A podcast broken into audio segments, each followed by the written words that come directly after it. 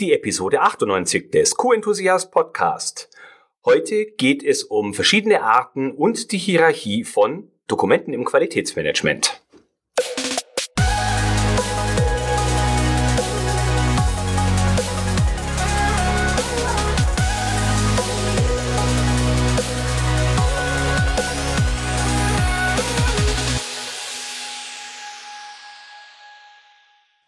Ein enthusiastisches Hallo und willkommen zur 98. Podcast-Episode.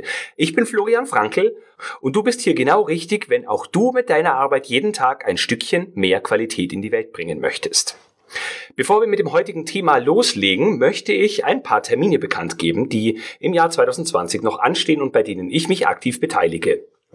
Zum einen wäre da am 23. und 24. Juni in Dortmund eine Veranstaltung der Fresenius Akademie, nämlich die QS-Leitertagung. Dort halte ich einen Vortrag mit dem Thema Mehr Qualitätsbewusstsein durch werteorientierte Führung. Am 10. bis 12. Vom 10. bis 12. November 2020 in Göttingen veranstaltet die WK-Akademie den alljährlichen Qualitätsmanagement-Kongress und dort halte ich einen Workshop, in dem es um dreidimensionale Führung geht. Nämlich einerseits um die Führung, die wir ähm, unseren disziplinarischen Mitarbeitern, also Leuten, denen wir unter, die uns unterstellt sind, äh, angedeihen lassen. Das zweite ist die Führung ohne Macht. Im Qualitätsmanagement müssen wir ja oft andere Menschen führen, obwohl wir ihnen nicht vorgesetzt sind. Und das dritte ist die Führung nach oben, die Führung des Chefs oder der Geschäftsleitung.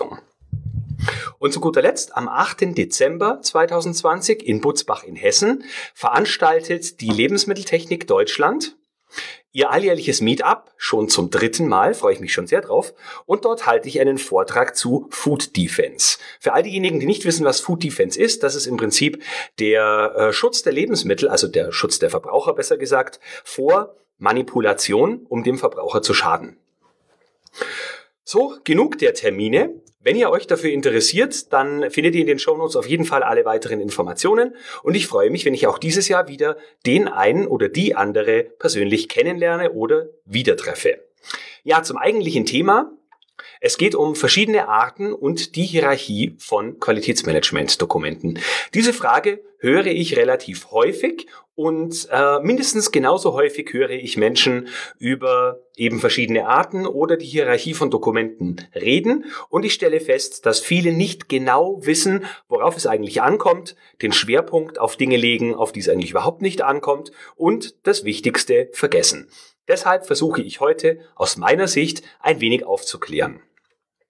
Beginnen möchte ich mit zwei ja, Zitaten oder Redewendungen, die sich teilweise widersprechen oder man könnte es auch als Grundsätze bezeichnen. Da wäre zum einen so viel wie nötig, so wenig wie möglich dokumentieren. Und zum anderen, was nicht dokumentiert ist, gilt als nicht gemacht. Das gilt vor allem im Qualitätsmanagement als häufiger Grundsatz. Und an beiden ist was Wahres dran. Es kommt wie immer auf den Kontext an. Das hat sich jetzt unbewusst sogar gereimt. Naja, jedenfalls, erster Satz, so viel wie nötig, so wenig wie möglich, gilt aus meiner Sicht vor allem für Vorgabedokumente. Wir kommen dazu aber später noch. Und das zweite, was nicht dokumentiert ist, gilt als nicht gemacht, gilt vor allem mit der, seit der äh, High-Level-Structure der ISO 9001 und der anderen ISO-Normen, ja, gilt eher für Aufzeichnungen als für Vorgaben, denn es werden immer weniger Vorgaben äh, schriftlich gefordert, aber man muss natürlich nachweisen können, welche Dinge gemacht worden sind, was das Ergebnis war und vor allem, was mit den Aufzeichnungen passiert ist. Ja, für die erste Frage, nämlich die Hierarchie von Dokumenten, nutze ich ganz gerne den Golden Circle. Diejenigen von euch, die mir schon länger folgen, wissen, was der Golden Circle ist. Äh, die Person, die den quasi erfunden hat, ist Simon Sinek. Das ist ein Amerikaner. Und der äh, sagt im Prinzip, er teilt alles auf in drei verschiedene Welten, nämlich das Warum, das Wie und das Was. Oder besser gesagt, erst das Warum, dann das Was und dann das Wie. Und ganz wichtig ist, dass wir uns als allererstes die Frage stellen, warum soll etwas dokumentiert werden? Danach erst die Frage, was und als letztes die Frage, wie. Und das wird sehr häufig nicht eingehalten. Man diskutiert eigentlich schon über das Wie und hat noch gar nicht das Warum geklärt. Kommen wir zunächst zu einer klassischen äh, Unterscheidung von Dokumenten, als da wären zum einen die Vorgabedokumente, also alle möglichen Dokumente, die etwas vorgeben, und die Nachweisdokumente auf der anderen Seite, alle Dokumente, in denen ich etwas aufzeichne, dokumentiere, reporte, was mir später als Nachweis dienen kann. Und im Prinzip könnte man die Vorgabedokumente noch ein bisschen aufspalten, also in echte Vorgaben, in denen in Textform oder Fließdiagrammen aufgegeben wird, was Personen oder Abteilungen zu tun haben. Und man könnte auch noch, ja, sagen wir, beschreibende Dokumente mit hinzufügen, nämlich Verfahrensbeschreibungen, Prozessbeschreibungen, Prozesslandkarten oder was auch immer man noch mit dazufügen möchte. Also Dokumente, die im Prinzip Prozesse beschreiben ohne exakt vorzugeben, wer wann welchen Schritt genau zu tun hat. Äh, also eher so Dokumente, die einen Überblick ermöglichen und uns schauen lassen, was in welcher Abfolge genau passiert. Ja, bei den Vorgabedokumenten gibt es verschiedene Namen. Da könnte man zum Beispiel Verfahrensanweisung, kurz VA sagen, oder eine Arbeitsanweisung. Da wird auch oft viel diskutiert, was ist denn der Unterschied zwischen einer Verfahrensanweisung und einer Arbeitsanweisung. Aber ich glaube, dieses Fass mache ich jetzt hier nicht auf. Ähm, ich komme später noch dazu, was aus meiner Sicht die Kerne sein sollten der Dokumente oder der Kern der Dokumente sein sollte. Dann gibt es auch noch den englischen Begriff SOP. Ähm, Standard Operating Procedure habe ich schon gehört, äh, das ist ja die Abkürzung dafür. Und äh, ja, ein vielleicht nicht ganz so gebräuchlicher Name, OPL, den nutzen wir bei der Milite zum Beispiel, mit dem ich auch nicht so sehr glücklich bin. Das ist die One-Point-Lesson, also im Prinzip eine abgespeckte Arbeitsanweisung, die möglicherweise oder die möglichst auf einer Seite Platz haben soll. Ja, bei den Nachweisdokumenten gibt's auch unterschiedlichste Bezeichnungen. Das könnten Protokolle sein, Aufzeichnungen, Aufschreibungen, es könnten auch Präsentationen, Systemdaten sein, irgendwelche, ähm, ja, zum Beispiel Gesprächsprotokolle, die im Audioformat vorliegen, wenn wir eine Videokonferenz gemacht haben zum Beispiel oder auch eine Videoaufzeichnung bei einer Videokonferenz. Was man außerdem noch bemerken könnte, ist, dass Nachweisdokumente fast immer auf äh, Vorgaben beruhen. Also erstmal mussten wir etwas vorgeben und hinterher wird geregelt, was wird denn nachgewiesen, warum und was mache ich mit den Nachweisen. Die zweite Frage war die Hierarchie von Dokumenten. Also hängen die Dokumente zusammen? Was ist wichtiger als das andere? Das sind so Fragen, die ich auch öfter mal höre. Und naja, letztendlich sollten alle Dokumente, die wir haben, egal ob sie beschreibend, regelnd oder nachweisend sind, sollten einen Sinn haben, einen Zweck erfüllen. Da sind wir beim Golden Circle wieder beim Warum. Also warum regle ich etwas? Warum möchte ich etwas aufschreiben, nachweisen, dokumentieren, auswerten und so weiter? Im Prinzip ähm, die beschreibenden und vorgebenden Dokumente, da könnte man ja W-Fragen nutzen. Und zwar, warum, was, wer, wann im Sinne einer Reihenfolge. Zunächst gilt es also sicher zu, äh, klarzustellen, warum wird etwas geregelt, was genau wird geregelt, wer regelt und wer ist von der Regelung betroffen und in welcher Abfolge finden die einzelnen Schritte statt. Als nächstes könnten wir uns bei den etwas detaillierteren Regelungen, zum Beispiel Arbeitsanweisungen oder den äh, OPLs, den One-Point-Lessons, die folgenden Fragen stellen. Was, wie, wer, wann und wo. Hier geht es schon etwas deutlicher ins Detail. Wir haben vorher äh, klargestellt, warum etwas zu regeln ist. Und in diesen kleinteiligeren Schritten erklären wir natürlich wiederum, warum es wichtig ist, aber im Prinzip sollte es dort äh, wesentlich kürzer zu beschreiben sein, was genau wir regeln wollen. Also, wir fragen uns, was ist genau zu tun in den einzelnen Schritten? Wie ist es zu tun? Das Wie kam vorher nämlich nicht vor. Hier beschreiben wir viel detaillierter, wie ein bestimmter Prozessschritt zu tun ist oder welche Aufgabe zu erfüllen ist, in welcher Art und Weise, wer exakt dafür verantwortlich ist. Hier kann es zum Beispiel häufiger auch dazu kommen, dass wir nicht eine Abteilung dort stehen haben, wie die Produktion, sondern vielleicht steht da auch ein Name, obwohl ich äh, oft schon gehört habe, dass Firmen dort ungerne Namen stehen haben, denn die müsste man so oft austauschen. Na, jedenfalls wird es hier schon deutlich granularer und wir klären das Wann und das Wo. Und zwar nicht nur das Wann in welcher Reihenfolge, sondern kann man hier oft auch schon beschreiben, wann in welcher zeitlichen Abfolge. Also wie lange man zum Beispiel brauchen darf im Reklamationsmanagement, bis äh, eine Information an den Kunden gesendet wird.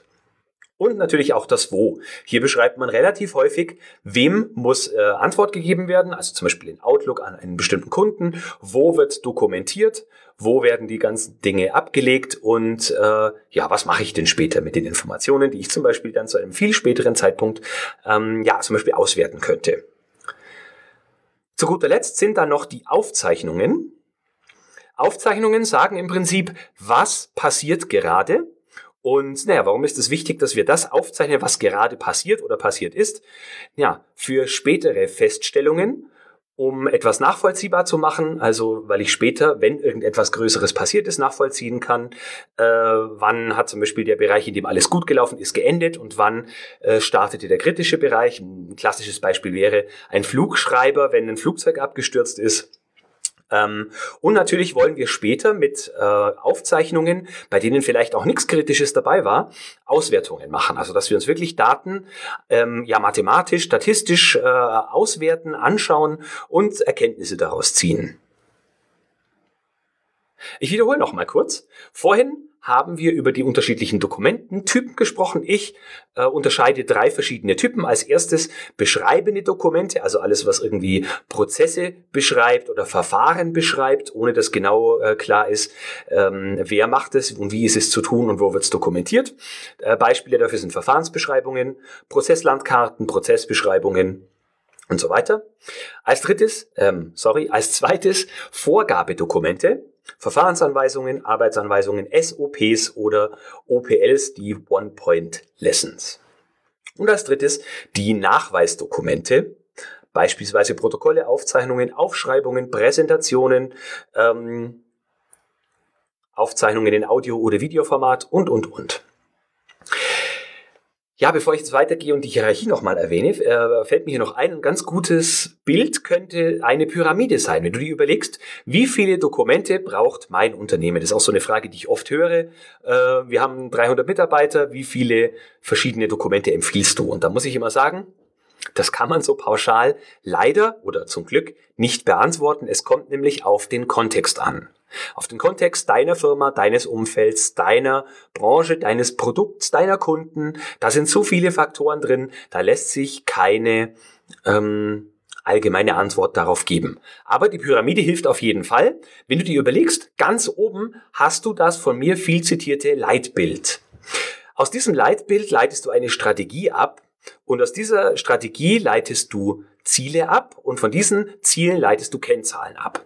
Und je weiter du nach unten kommst, umso mehr Dokumente gibt es, weil es immer feinteiliger wird durch die unterschiedlichen Abteilungen und Personen. Und bei den Dokumenten ist es genauso. Ganz oben stehen die Prozessbeschreibungen und die Vorgaben. Das sollten möglichst wenige sein. Also du beschreibst und dokumentierst die Prozesse, so wie es notwendig ist, in dem Detaillierungsgrad, der für dich sinnvoll und nützlich ist.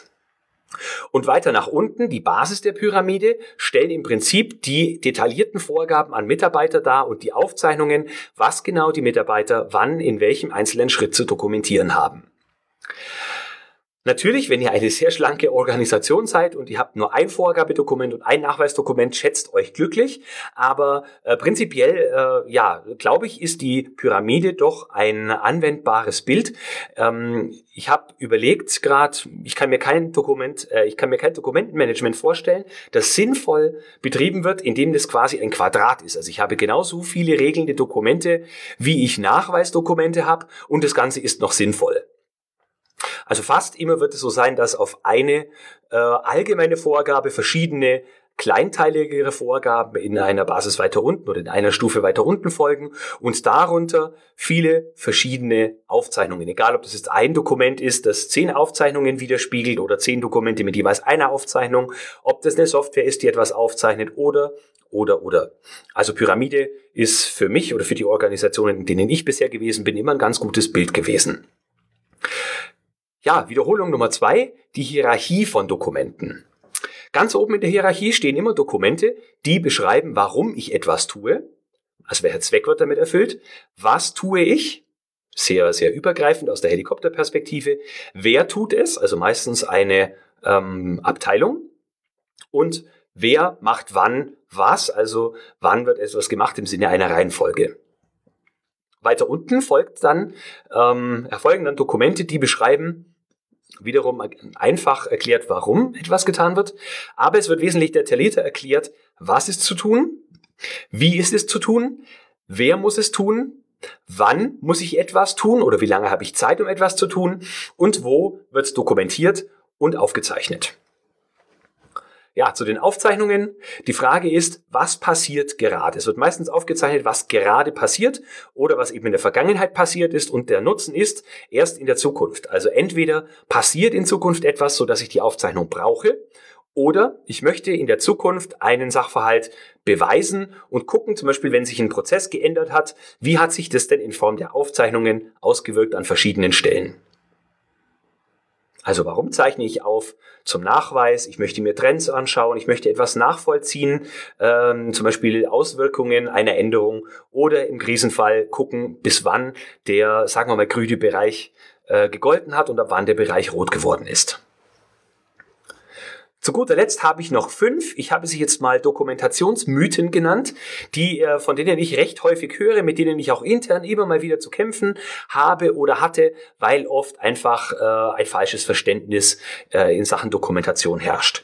Mythos Nummer eins: Jedes Dokument braucht eine Versionsnummer. Wie oft ich schon über das Thema Versionsnummern gestritten habe. Das derzeitige Dokumentenmanagement, das wir bei der Milai einführen, hat sogar siebenstellige Versionen. Also hat einmal die Version 1.0 äh, 0. Dann hat man darunter nochmal drei Nullen und darunter dann, ich glaube, nochmal vier Nullen. Also man kann wirklich jeden einzelnen Pups, den ich in dem Dokument ändere, in unterschiedliche Versionen, äh, Version 1.0.0.1.0.9 und, und, und. Also total fürchterlich. Äh, kurz, aus meiner Sicht braucht ein Dokument keine Versionsnummer. Das steht auch nirgends in den Normen, die ich persönlich kenne.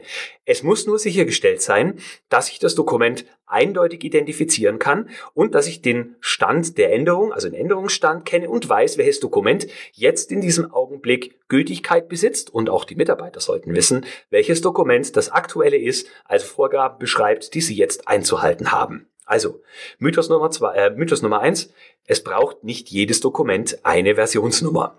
Man muss nur identifizieren können, und das kann man mit einer Versionsnummer machen oder zum Beispiel mit einem Änderungsdatum, welcher Stand äh, vor mir liegt. Und damit ich abgleichen kann, ist das auch der aktuellste Stand, den ich im System habe. Mythos Nummer zwei, man muss in separaten Dokumenten beschreiben, was in Softwaresystemen passiert. Ja, auch das begegnet mir oft. Ähm, wir haben ein System, zum Beispiel haben wir SAP oder ein Labordatensystem, das eigentlich schon vorgibt, wie bestimmte Prozessschritte im Einzelnen abzulaufen haben. Und es gibt so viele Menschen in so vielen Unternehmen, die der Meinung sind, sie müssten das, was die Software tut, eins zu eins nochmal in ein Word-Dokument gießen, eine, ja, eine Freigabe draus machen, also einen Prüfungs- und Freigabeprozess draus machen und es zu einem offiziellen Dokument wandeln. Auch das ist nach meinem Verständnis, zum Beispiel der ISO 9001 und andere Normen, die ich kenne, nicht notwendig. Wenn dir eine Software schon vorgibt, wer was in welchen, ja, in welcher Reihenfolge zu tun hat, warum sollte man das Ganze denn noch in ein System, äh, in ein Dokument packen? Ich kann mir nur einen Zweck vorstellen und das ist, um die Übersicht zu behalten. Wenn zum Beispiel an einem Workflow in äh, einer Software verschiedene Mitarbeiter und Mitarbeiterinnen beteiligt sind, vielleicht unterschiedliche Abteilungen und unterschiedliche Hierarchiestufen, dann mag es sinnvoll sein, dass ich das Ganze noch in ein ja, Fließdiagramm vielleicht packe, um zeigen zu können, was in welchem Abschnitt passiert. Aber auf keinen Fall muss man so etwas machen, damit Auditoren unser System verstehen. Überleg dir, wie du vielleicht anhand von Screenshots im Zweifelsfall einem äh, Auditor erklären kannst, wie euer Prozess funktioniert oder am besten zeigst du es mal in einem Live, äh, in einer Live-Vorführung, aber es ist nicht notwendig für ein besseres Verständnis einer externen Person so ein Dokument zu machen. Mythos Nummer drei. Bei der Erstellung Prüfung und Freigabe von Dokumenten müssen mindestens drei unterschiedliche Personen beteiligt sein. Auch darüber stolper ich immer wieder und ganz am Anfang habe ich da gefühlt gegen Windmühlen kämpfen müssen, weil es gab da echt eine interne Vorgabe, die da lautete, die Person, die das Dokument erstellt, darf nicht gleichzeitig die Person sein, die es freigibt und es müssen mindestens, äh, muss noch ein Prüfer dazwischen liegen, damit das Ganze auch wirklich ISO-konform ist. Und das ist totaler Unsinn. Es ist so zu regeln, dass es für das Unternehmen passt. Die ISO 9001 zum Beispiel macht da überhaupt gar keine konkrete Vorgabe, wie viele Prüfer denn beteiligt sein müssen. Es hängt natürlich auch davon ab, was für deine Firma sinnvoll ist. Gehen wir mal von einem Dokument aus, das äh, grob einen Prozess regelt, an dem viele ja, Beteiligte und Abteilungsleiter zum Beispiel äh, ja involviert sind, dann kann es vielleicht Sinn machen, dass man so ein Dokument von jedem Abteilungsleiter unterschreiben lässt, damit diese Person oder digital signieren hoffentlich, diese Person auch wirklich ihr Commitment darüber gibt, dafür gibt, dass äh, die Vorgaben, die dort drin stehen, einzuhalten sind und äh, dass das Dokument gelesen und akzeptiert wird quasi. Und das habe ich äh, bei meiner Tätigkeit bei Müller gesehen. Es gab sehr viele Standorte, also wenn da mal äh, du die ganzen Standorte, die Müller damals hatte, die sind jetzt ja nicht unbedingt weniger geworden, ähm, zusammenzählst, dann kommt da eine ganze Menge zusammen. Und selbst für einen Prozess, der nur eine Abteilung in Anführungsstrichen, aber an jedem Standort separat betrifft, ähm, war es da dann halt eben notwendig, dass jeder Abteilungsleiter ähm, seine Unterschrift gibt zum Zeichen, äh, ich habe es geprüft, es ist für mich in Ordnung, ich werde mich daran, daran halten. Ähm, aber bei kleineren Unternehmen musst du dir immer die Frage stellen, was ist der Mehrwert? Jede Prüfung kostet Geld und Zeit. Also es müssen Leute drüber schauen. Es besteht auch immer das Risiko, dass es irgendwelche Einwände gibt und du verzögerst somit die Freigabe von solchen Dokumenten vielleicht unnötig. Auf jeden Fall kann das Ganze Sinn machen, wenn du zum Beispiel unterschiedliche Abteilungen hast und ganz am Ende die freigebende Person im Prinzip nur diejenige ist, die in letzter Konsequenz den Kopf hinhält, wenn es zu irgendwelchen Problemen kommt. Es spricht aus meiner Sicht aber überhaupt nichts dagegen, wenn die Person, die ein Dokument erstellt hat, auch dieses Dokument freigibt, wenn zum Beispiel dazwischen noch ein Prüfer, eine andere Person äh, das Dokument quasi prüft, dann ist das aus meiner Sicht überhaupt gar kein Problem. Ähm, auch finde ich, sollte man sich selber nicht knechten und die Vorgabe erlassen, dass immer mindestens drei Leute an einem Freigabe- und Prüfungsprozess beteiligt sein müssen. Ich würde mir hier wirklich die Freiheit erlauben, um auch zu sagen, es reichen zwei. Einer, der es erstellt, der andere, der es prüft und gleichzeitig freigibt. Also, dieser Mythos ist auch Unsinn. Es kommt immer darauf an, wie es bei dir in der Firma am meisten Sinn macht. Mythos Nummer vier: Mit externen Dokumenten muss exakt genauso verfahren werden wie mit internen Dokumenten. Auch dieser Mythos ist nicht richtig, zumindest nicht, wenn wir über die ISO 9001 sprechen.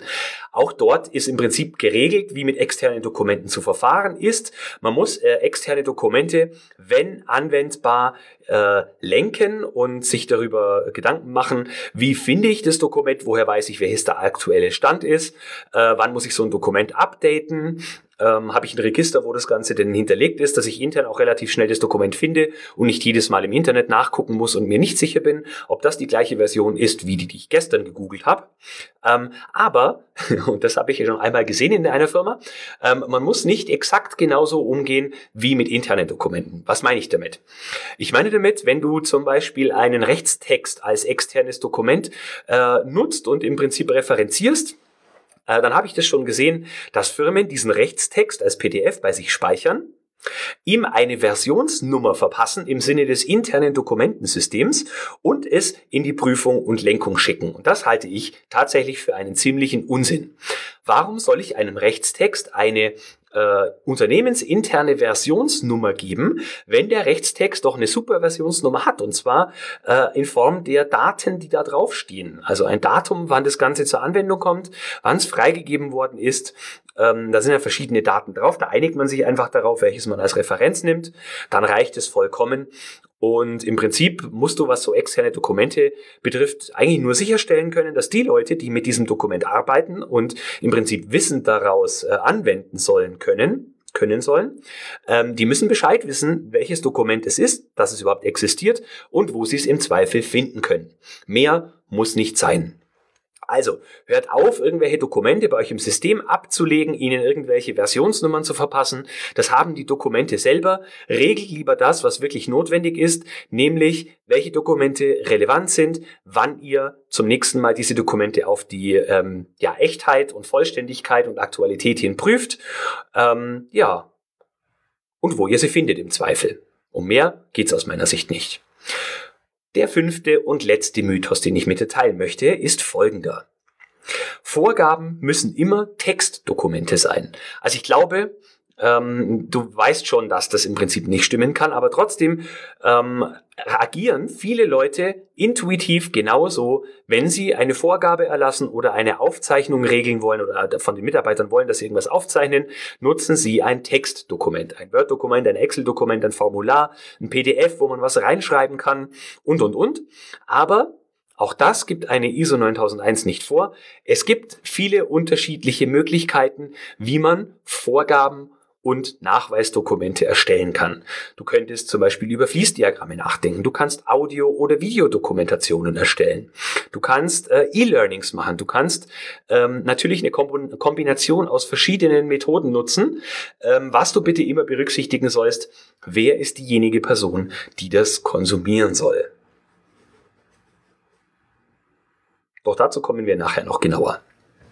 Ja, was gibt denn die ISO 9001 tatsächlich vor? Das entsprechende Kapitel ist das Kapitel 7.5 und da stehen verschiedene Sachen. Zum einen steht da, dass die Dokumentation angemessene Kennzeichnung aufweisen muss. Und was ist angemessene Kennzeichnung? Das ist genau der Punkt, den ich oben beschrieben habe bei dem Mythos mit der Versionsnummer. Angemessene Kennzeichnung kann zum Beispiel auch gegeben sein, wenn ich einen eindeutigen Titel des Dokumentes habe und eine eindeut ein eindeutiges Datum, wann es zum Beispiel ähm, zuletzt freigegeben worden ist. Dann muss es ein angemessenes Format sein und hier haben wir schon die Kreativität. Es muss angemessenes Format es muss ein angemessenes Format sein und das kann verschiedene Dinge bedeuten. Wenn du zum Beispiel eine Arbeitsanweisung in Form, in Form einer Art Videobedienungsanleitung machen möchtest oder ein Screencast, also wenn eine Bildschirmaufzeichnung gemacht wird, dann kann das viel effektiver sein, als wenn du das als Textdokument, als Bleiwüste runterschreibst und keiner hat Bock, das zu lesen. Also angemessenes Format äh, kommt eben immer auf die Anwendung an, die du bei dir in der Firma hast. Dann muss es eine angemessene Prüfung und Genehmigung geben. Angemessene Prüfung und Genehmigung, auch das hast du wieder in der Hand. Muss es eine andere Überprüfung oder eine andere Person der Überprüfung geben als die, äh, als die Person, die das Ganze genehmigt? Oder kann es dieselbe Person sein? Auch das äh, ist nicht vorgeschrieben, dass du das für jedes Dokument gleich machen musst, sondern du kannst dir überlegen, ob du es für Vorgabedokumente anders machst als für Nachweise, in welchen Fällen zum Beispiel ein ähm, Abteilungsleiter die Freigabe machen muss, was hier für dich Sinn macht. Dann wäre da noch die Verfügbarkeit zu Ort und Zeit der Notwendigkeit. Also du musst regeln, an welchem Ort und zu welcher Zeit bestimmte Informationen notwendig sind. Das bedeutet natürlich digitale Aufzeichnungen wie Papieraufzeichnungen. Du musst regeln und dir überlegen, an welchem Ort Mitarbeiter diese Dokumente brauchen oder diese Aufzeichnungen ausfüllen, zu welcher Zeit sie das Ganze brauchen, also brauchen sie das immer oder nur zu bestimmten Zeiten und naja, wann ist es tatsächlich notwendig? Ist es ständig notwendig, nur zu bestimmten Zeiten, an bestimmten Punkten? Das sind alles, äh, alles Dinge, die solltest du dir überlegen und für jedes Dokument einzeln betrachten. Denn eigentlich sollte jeder Mitarbeiter nur das sehen und das ähm, ja im Fokus haben, worauf es tatsächlich in diesem Augenblick ankommt und bei den anderen zumindest grob im Blick und im Ohr haben und im Kopf haben, ähm, was gibt's denn da noch so, was für mich relevant sein könnte und wenn ich es nicht greifbar direkt vor mir habe, wo finde ich das denn? Also es gibt zum Beispiel Dokumente, bei denen es absolut notwendig ist, dass ich sie ähm, äh, an Ort und Zeit der Notwendigkeit habe. Und das sind Sicherheitsdatenblätter oder wie sagt man? Nicht Sicherheitsdatenblätter, sondern ähm, jetzt fehlt mir das Wort. Betriebsanweisungen zu Gefahrstoffen. Genau, so heißt es.